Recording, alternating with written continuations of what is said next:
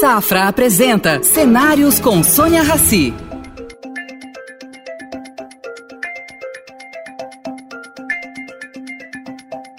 Oi, Valdir. Obrigada por ter aceito o nosso convite. Obrigada por estar aqui conosco no programa Cenários. Vou começar com uma pergunta muito simples. Crise econômica afeta como a sua área de produção da indústria? Muito bem, muito obrigado pelo convite. Nós, como você sabe, estamos no segmento de higiene e limpeza. É um segmento que, seja o que acontece na economia, na vida das pessoas, acabam sendo produtos de primeira necessidade que todo mundo usa. Mas ninguém passa incólume as dificuldades financeiras que surgem assim no cenário macroeconômico. Então, sim, temos sido afetados.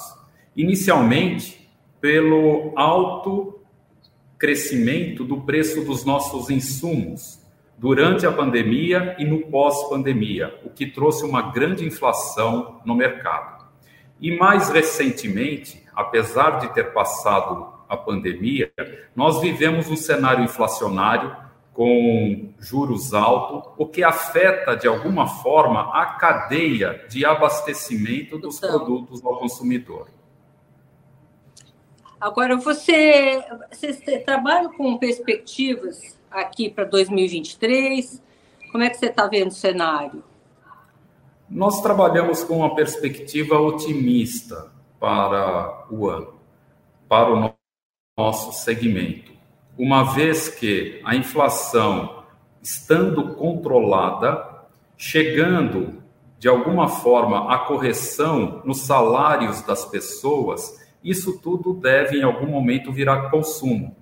E esperamos então que seja um ano positivo. Valdir, você a, a, a marca IP como marca Uh, não é tão conhecida, apesar de você estar em 95% dos lares brasileiros. Você pode citar aqui algum dos seus produtos? Para o internauta saber? Sim, nós temos o detergente líquido para louças. Ele basicamente tem 50% do mercado brasileiro. Então, de cada dois detergentes vendidos no Brasil, um é com a marca IP. Nós temos o sabão em barra, que foi o primeiro produto lançado pela empresa na sua fundação em 1950, que também é um produto com uma participação de mercado bastante relevante.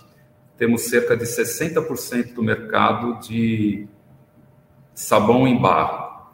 Tem Esse a marca sabão em barra tem o nome IP? Pode é marca IP.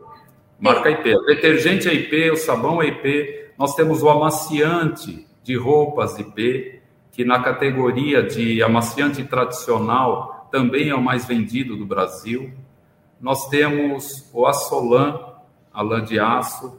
Nós temos o sabão em pó da marca Tixan IP. E temos uma gama grande de outros produtos, desde desinfetante, multiuso, limpadores de maneira geral. É bastante vasta a nossa linha. Valdir, a última vez que eu conversei com você, eu cheguei em casa e comecei a procurar os produtos, porque eu não, sou uma pessoa que, que repara muito nas marcas. E eu vi a quantidade de pés que eu tenho em casa. Como é que vocês mantêm essa liderança? Vocês são low profile, o Assolan já é mais, o Assolan é mais conhecido assim por todos, justamente concorre com o Bombril, né? Concorria, né? Porque o Bombril, sei lá, não está mais tão presente. Como, como vocês mantêm isso? Como é, é essa, essa penetração, essa, esse mercado gigante que vocês têm? Olha, é nós... muita concorrência. É bastante concorrência. Nós procuramos fazer um produto em todas as categorias que nós atuamos, o produto com a marca IP é aquele que oferece a melhor relação custo-benefício ao consumidor.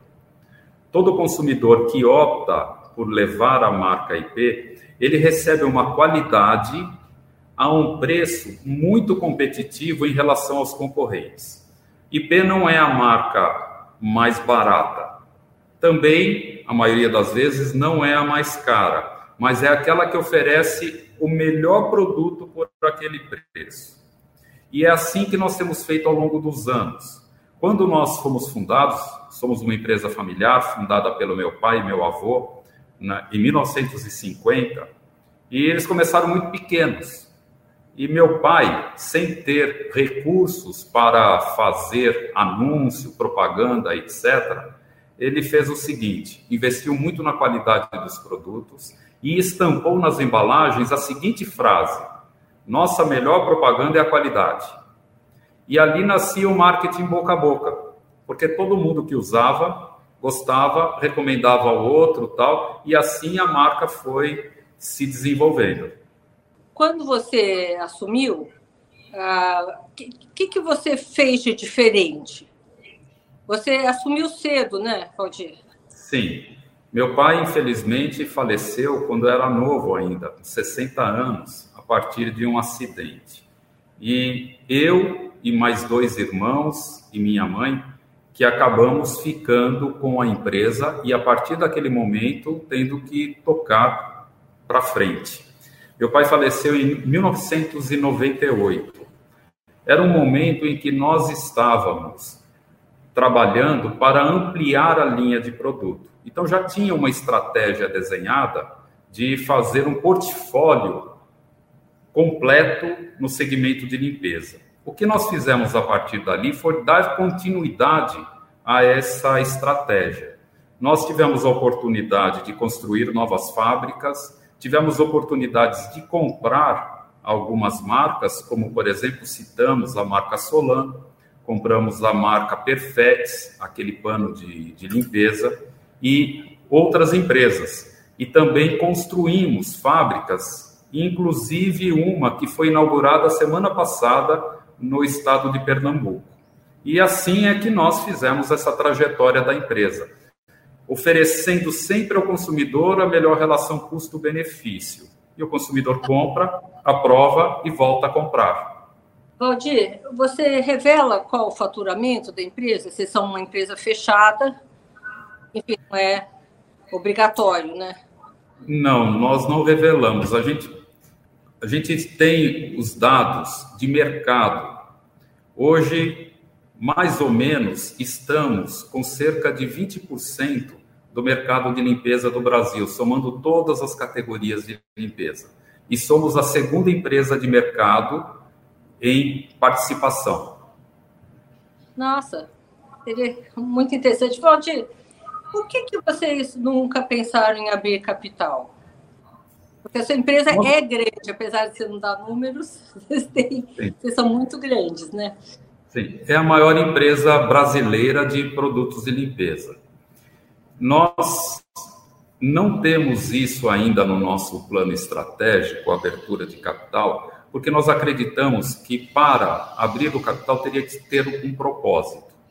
Por exemplo, seria uma alternativa abrir capital se nós não tivéssemos um processo sucessório, não tivéssemos sucessores. Se nós estivéssemos, os acionistas, precisando de algum tipo de liquidez para algum outro projeto, qualquer coisa assim. Ou mesmo se viéssemos a ter uma, um processo assim de aquisição de algo muito grande, em que, em, ao invés de nos é, financiarmos, nós buscássemos sócios. E como não há nenhuma dessas três situações na nossa estratégia, na nossa visão, é por isso que nós continuamos uma empresa de capital fechado, porque ainda não, não tem uma razão para abrir. E vocês, enfim, captam todos os tipos de financiamento? Não? Como, como é que vocês crescem? Não, nós somos uma empresa pouco alavancada, ou seja, tem pouco financiamento, pouco empréstimo. Nós nos financiamos com linhas do BNDES, com linhas do Banco do Nordeste, com essas linhas oficiais e incentivadas de alguma forma. E procuramos reinvestir todos os recursos que a empresa gera. Então, nós temos uma trajetória de crescimento baseado no reinvestimento dos resultados. Uh, Valdir, você deve saber quão raro é uma empresa como a sua, né? Tantos anos, sólida, concreta, não alavancada. Valdir, esse processo todo vem há quanto tempo? Foi em 98 vocês começaram isso, a olhar isso com uma maneira uh, uma, com mais profundidade? Uh, você, as empresas brasileiras estão se adaptando agora, né? Agora, 10 anos. Quando vocês começaram a realizar estamos, que isso seria importante? Nós estamos falando do ESG como um todo. O ESG, nós, na frente ambiental, nós sempre trabalhamos muito proximamente a esse tema. Meu pai era um apaixonado pela natureza. Até o próprio nome a marca IP vem da natureza. É uma homenagem à árvore símbolo do Brasil que ele personalizou colocando o Y. Os processos da empresa internos sempre respeitaram a natureza, tratamento de efluentes, uso e reuso da água. Temos atualmente nas nossas embalagens o uso de plástico reciclado. Nas embalagens de PET nós usamos 50% de plástico reciclado, só não é mais porque não há disponibilidade no mercado, senão poderia ser 100%, já temos a tecnologia para isso. Nós temos a geração de calor, de vapor na empresa, toda ela proveniente da biomassa, portanto, sem queima de combustível fóssil. Temos a nossa energia elétrica, toda ela vindo de fonte renovável ou seja, uma série de iniciativas internas que trabalham em prol do meio ambiente, além dos produtos serem todos eles biodegradáveis. Temos ainda, para fora da empresa, o projeto junto à SOS Mata Atlântica, onde nós já plantamos mais de um milhão de árvores. Temos o projeto Observando Rios, que engloba hoje 17 estados brasileiros, 232 rios que são Essa monitorados. É SOS, Valdir? Também... também com a SOS Mata Atlântica, que são monitorados e tem um histórico desde 2015 sobre a qualidade da água. Dentre outras iniciativas, acho que são essas que eu destacaria em relação ao meio ambiente.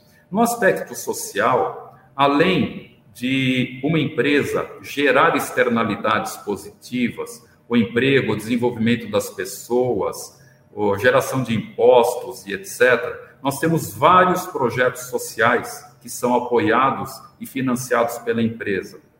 Há uma ONG, o CEPI, fundada pelo meu pai e minha mãe há 47 anos, que a empresa apoia e que cuida de crianças socialmente é, em situação de risco. Nós temos o projeto junto à Mansão do Caminho, na Bahia, que abriga 3.500 crianças.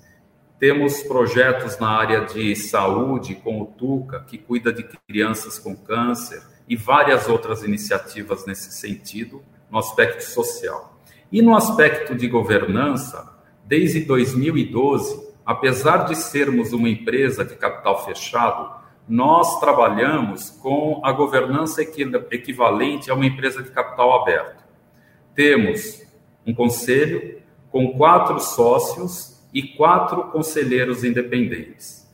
Dentre esses, três mulheres, o que totaliza mais de 35% do, do conjunto de conselheiros femininos. É um grande avanço para as empresas nesse sentido e fazemos todo o procedimento que é usual para empresas de capital aberto. Então, assim, mais ou menos é o nosso desenho ESG. Valdir, eu queria saber quando é que caiu a ficha e vocês começaram a trabalhar nesse sentido. da, do meio ambiente, você teve seu pai como exemplo, e para ele isso era muito importante. O social e a governança, quando é que vocês começaram a dar mais atenção para isso? Ou sempre deram? Olha, o social sempre foi dado. Eu citei para você essa instituição que a empresa apoia, foi fundada pelo meu pai e minha mãe há 47 anos atrás. E sempre houve muita atuação social. Meu pai era uma pessoa muito engajada. Minha mãe ainda é. A principal atividade dela é no terceiro setor. E nós fomos criados nesse ambiente. Acho que nem saberíamos fazer uma coisa diferente dessa, porque essa foi a realidade da empresa desde sempre. Agora, no aspecto de governança, nós passamos a aprimorar a governança a partir de 2012, em que instituímos o conselho, primeiro o conselho de administração, trouxemos conselheiros independentes, montamos o conselho de sócio e o conselho de família, que são instituições extremamente importantes, não só para a governança da empresa, mas para a perenidade do negócio. Uh, Valdir, vocês algum dia pensaram em ter sócio, por exemplo? Não, sócio de fora da família não pensamos. Como você vê a empresa daqui 10 anos? Olha, eu vejo a empresa bem maior do que é hoje. Nós temos vários investimentos acontecendo. Disse para você, acabamos de inaugurar uma fábrica nova em Pernambuco. Inauguramos também no mês passado um novo centro de distribuição, que é um dos mais tecnológicos da América Latina e do Brasil. Ele é totalmente automatizado, com tecnologia 4.0, com robôs e inteligência artificial operando esse CD.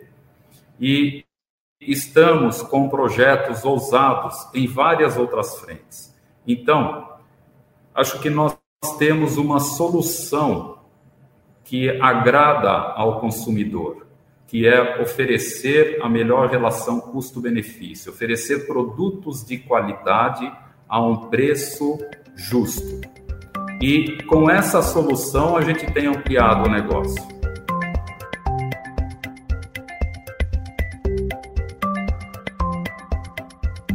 Valdir, vamos então ampliar um pouquinho o assunto. Como você vê a economia brasileira nos próximos anos?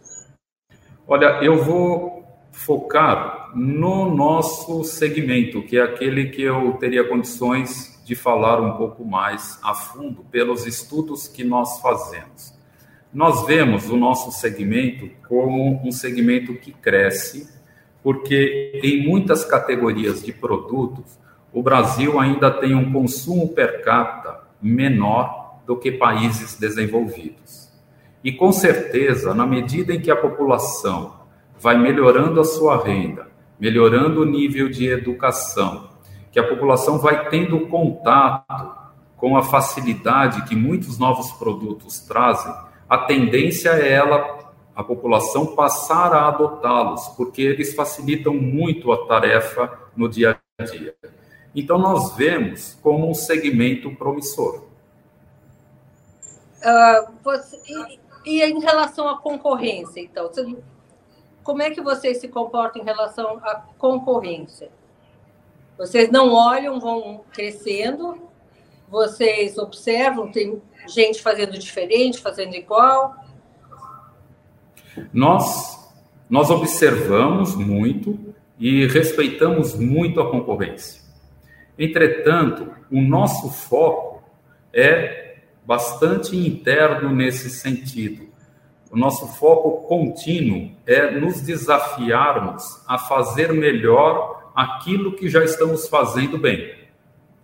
Hoje, o fato de termos nossos produtos, a marca IP, presente em 94% dos lares brasileiros, nos dá uma grande satisfação de pensarmos, olha, acho que até aqui estamos indo bem. Entretanto, aquilo que nos trouxe até aqui, com certeza não nos levará para o futuro. Nós temos que estar o tempo inteiro sintonizados com, com os consumidores, as consumidoras, procurando saber o que elas estão buscando, o que eles estão querendo e buscando oferecer a melhor relação de qualidade, preço, de performance com relação a isso. Então é por isso que sempre nos desafiando e olhando a concorrência porque estamos num ambiente aberto. Mas a nossa grande satisfação é quando uma consumidora, um consumidor chega na prateleira de um supermercado, vê inúmeras marcas e escolhe a marca IP. E com isso nos dá a honra de entrar em seus lares, ajudando na atividade do dia a dia. E é, nós temos que fazer o possível para retribuir essa confiança, para continuar merecendo essa confiança. Uh, Valdir, redes sociais, qual foi o impacto das redes sociais do e-commerce na IP? Olha, são muito importantes, porque a, a rede social trouxe algo novo, né? Antigamente usava-se só televisão, o rádio, a mídia tradicional, e que normalmente é uma mídia de uma direção única, né? É só um lado falando e o outro ouvindo. As redes sociais trouxeram uma dinâmica diferente, é o diálogo. Um fala, o outro responde, e assim as coisas acontecem. Então trouxe uma revolução grande. Tivemos que aprender muito, estamos aprendendo e nos adaptando. Com relação ao e-commerce, os produtos IP são bastante comercializados no e-commerce. Entretanto, não diretamente por nós, mas através dos nossos clientes. Os nossos clientes criam o, os sites, os serviços de atendimento, nós atendemos os clientes, provemos as informações, etc., dos consumidores, e são eles que fazem o e-commerce para nós. Uh, Valdir, em relação a fake news, alguma vez na história da IP sofreram algum tipo de abuso nesse sentido? Olha, acontecem comentários, acontecem informações que são levantadas e, de novo, é um sistema aberto que todo mundo está sujeito a múltiplas coisas, a múltiplas falas. Mas... Você sofreu algum ataque direto, tipo assim, alguém difamou algum produto seu? Por meio não, das... não, não, nada relevante, não. Não tivemos. Impacto tecnológico, como você vê essa revolução? Extremamente importante.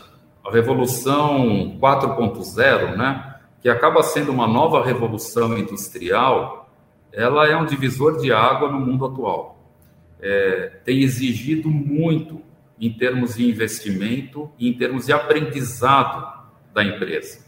Porque diferente da revolução industrial que a gente estuda na história e etc, que chegaram as máquinas, o consumo de a produção em massa e etc, essa revolução é tecnológica, mas um aspecto de tecnologia que depende muito das pessoas.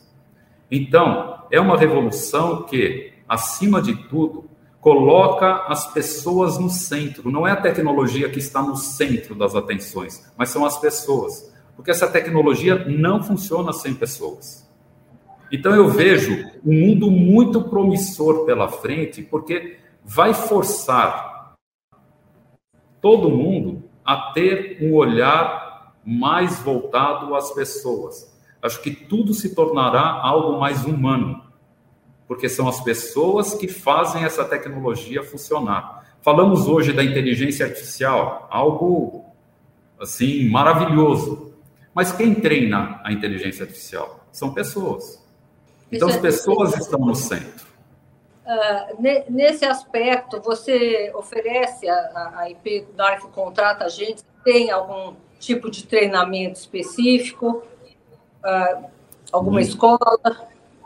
Sim, contratamos pessoas que têm um background de, de tecnologia e também trabalhamos muito para desenvolver o nosso time nesse sentido. Esse mesmo CD que eu, centro de distribuição que nós inauguramos, que eu citei há pouco, ele foi uma tecnologia que nós trouxemos de fora do Brasil, mas todo ele desenvolvido e trabalhado com o nosso time interno, que pôde ir se desenvolvendo ao longo desse processo.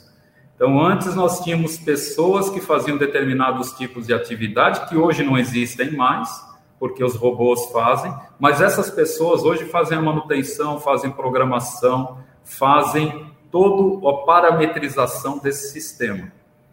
Então, eu acho que essa tecnologia ela vem para ajudar e para desenvolver empresas e pessoas.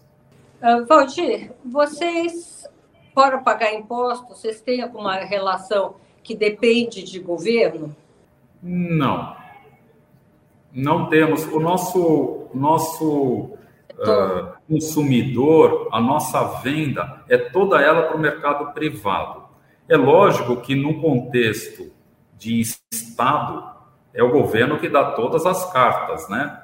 No aspecto tributário, no, no aspecto das leis, etc. Então, aí estamos inseridos como qualquer outro contribuinte, como qualquer outra empresa ou cidadão. Mas nós vamos ter uma relação direta com o governo, não. Uh, a, a tributação no setor é justa? Olha, é uma tributação alta.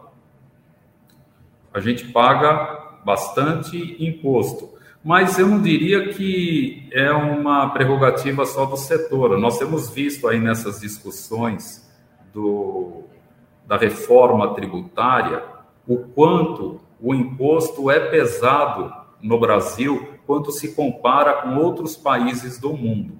Então, eu não diria que o nosso setor tem algum desvio em relação a isso. Acho que é, é o nosso sistema como um todo que é bastante pesado aqui no Brasil.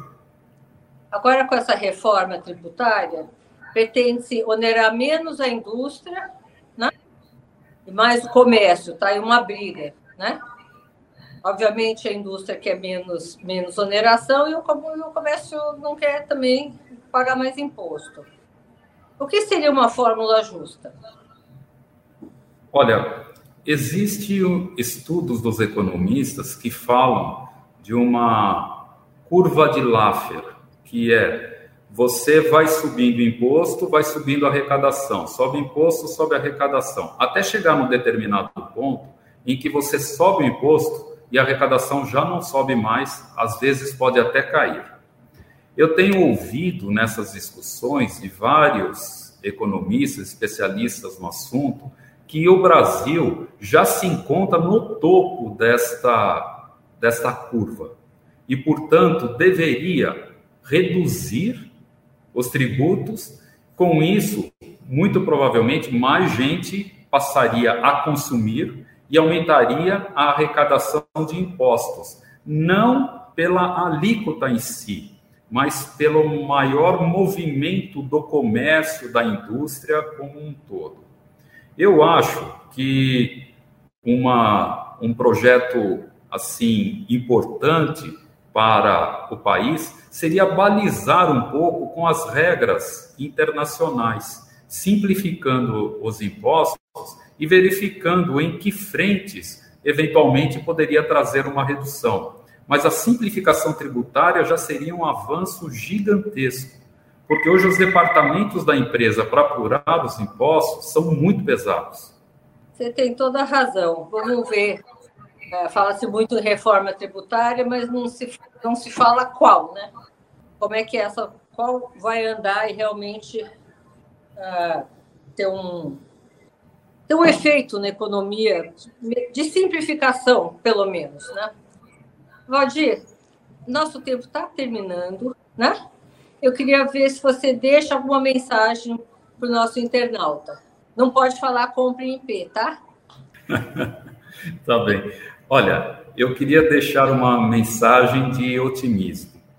Existe sempre uma teoria que fala da profecia autorrealizadora.